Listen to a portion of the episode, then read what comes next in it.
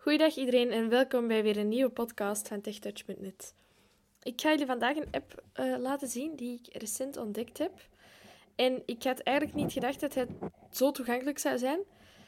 Want um, ik heb deze een paar maanden geleden gedownload. Toen liet de toegankelijkheid echt te wensen over. Dus toen heb ik het een beetje opgegeven. En een paar maanden later heb ik deze app terug opnieuw gedownload. Met succes. Hij is vele malen toegankelijker dan vroeger. Waar ik trouwens heel erg blij mee ben, omdat ik deze dan nu kan tonen aan jullie. Ik heb het namelijk over de app Telegram. Of Telegram. Hangt er vanaf uh, wat je verkiest. Het is een app in het Engels. Hij is volledig in het Engels. Hij kan nog niet in het Nederlands gesteld worden, ingesteld worden. Maar misschien dat dit ooit nog wel komt. Maar voorlopig gaan we het dus met deze moeten doen. En ga ik jullie dus ook deze Engelse versie laten zien. Ik zal ook de Nederlandse vertaling geven bij de Engelse termen. Dan kan ook iedereen meevolgen die dat wenst. Als je Telegram downloadt, dien je dus wel je telefoonnummer op te geven, omdat Telegram gekoppeld is aan jouw gsm-nummer. En zo kan je die dus gebruiken.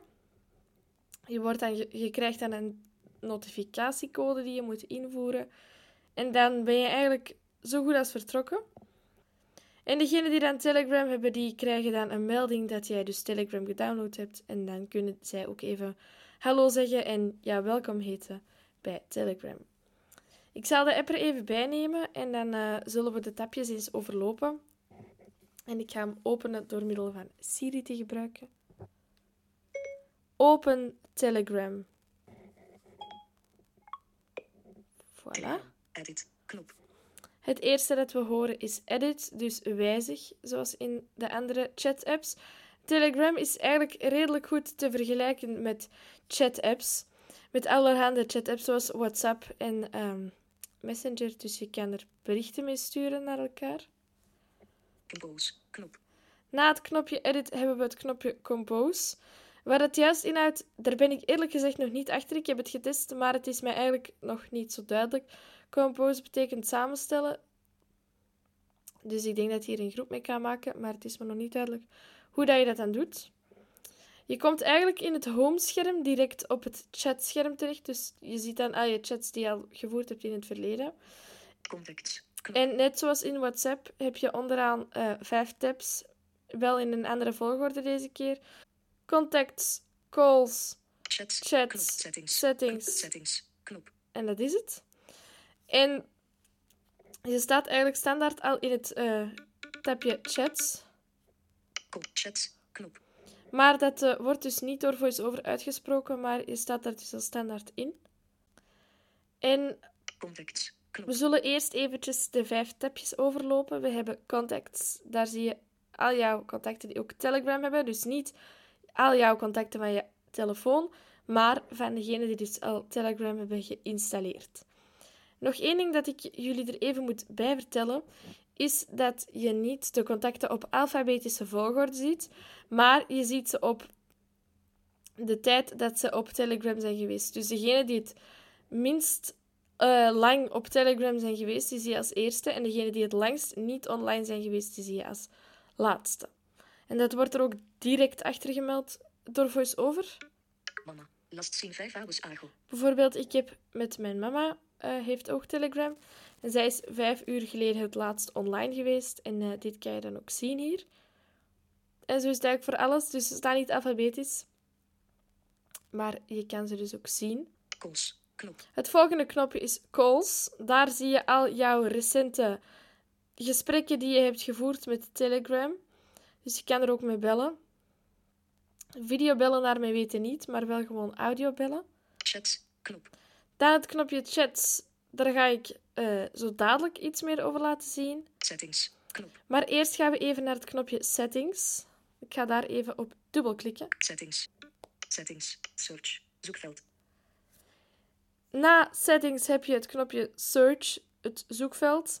En daar kan je dus ook uh, instellingen zoeken, zoals in de standaard instellingen van de iPhone bijvoorbeeld ook het geval is. Hier staat mijn naam, dat is mijn uh, gebruikersnaam.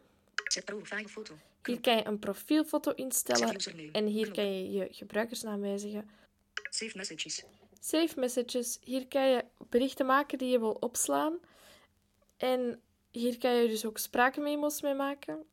Dat ga ik jullie zo meteen even laten zien. Recent calls. Recent calls, recente telefoongesprekken, kan je hier dus ook in terugvinden in deze stapje. Stickers. 28. 28 soorten stickers. Naar mijn weten zijn stickers niet zo eh, te gebruiken voor voice-over gebruikers. Dus daar kan ik jullie helaas niet eh, al te veel over vertellen. Maar eh, hier zijn dus alle stickers die je kan gebruiken. Notifications and sounds. Notifications en sounds, daar kan je notificaties instellen en geluiden. En ook voor specifieke groepen, zoals in WhatsApp, kan je dit doen. Dus dat doe je hier. Privacy and security. Privacy en security, daar kan je jouw eh, privacy en jouw veiligheid eh, instellen hoe je dat wilt dat het gebeurt. Data and storage. Data en storage, dat is eigenlijk een tabje waar je jouw data en opslag kan zien. Daar kan je zien hoeveel dat een onderdeel in beslag neemt. Kan je dat ook verwijderen en kan je ook ehm, dat soort zaken dus instellen. Appearance. Appearance, hier kan je jouw lettertype instellen. Dit is misschien handig voor de slechtzinnige gebruikers onder ons. Maar hier kan je dat dus eh, instellen en ze worden dus ook mooi voorgelezen. Ik zal het even tonen. Appearance. App icon. Text size. Koptekst. Hier kan je de tekstgrootte ook instellen. Automate mode. System. Chat background. Knop. Tint at night. Night. Zie, en hier worden dus alle letters, lettertypes eh, mooi en keurig voorgelezen. En kan je dus ook de, appgroot, de tekstgrootte in de app wijzigen. Classic. Under. Kop. Under. Koptekst. Dek. Knop. Dan gaan we hier weer even uit. Dek. Notification. Private. Data and storage. Appearance. Language. English. Language English. De taal Engels, die kan je dus, zoals ik al zei, niet in het Nederlands zetten, helaas. Misschien komt dit ooit nog, maar ja, dit is ook wel doenbaar. Ask a question. Ask a question. Hier kan je een vraag stellen aan de hulp. eh, aan de meest gestelde vragenlijn van Telegram. Contacts. Knop. En dan zitten we weer bij contacts. En ik zal jullie heel even het chatscherm Chat. Demonstreren met mijn moeder bijvoorbeeld. Mama. Outgoing. Mama. Outgoing. Your voice message. Dan komen we dus in het chatscherm. Ik heb nu dat van mijn moeder en mij geopend. Chat. Knop. Als we bovenaan beginnen te vegen, hebben we het knopje chats. En als je daarop drukt, kom je dus weer in het chatscherm. Mama. Last see. 5. Chat. Mama. Last seen 5 hours ago. Koptekst. Dan zien we mama last seen five hours ago. Dus zij is vijf uur geleden het laatst online geweest. Info. Knop.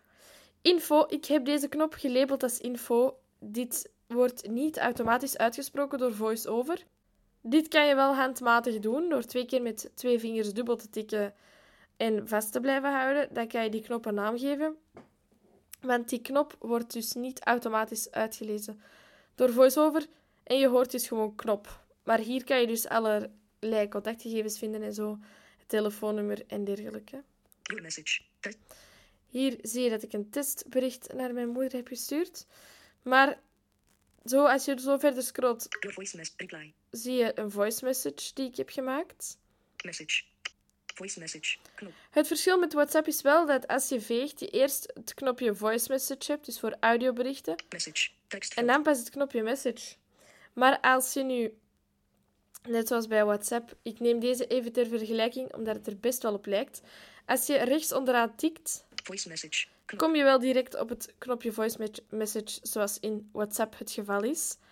En wat dat ik ook wel een voordeel vind, is dat deze voice message betere audio-kwaliteit heeft. Ik zal het even demonstreren.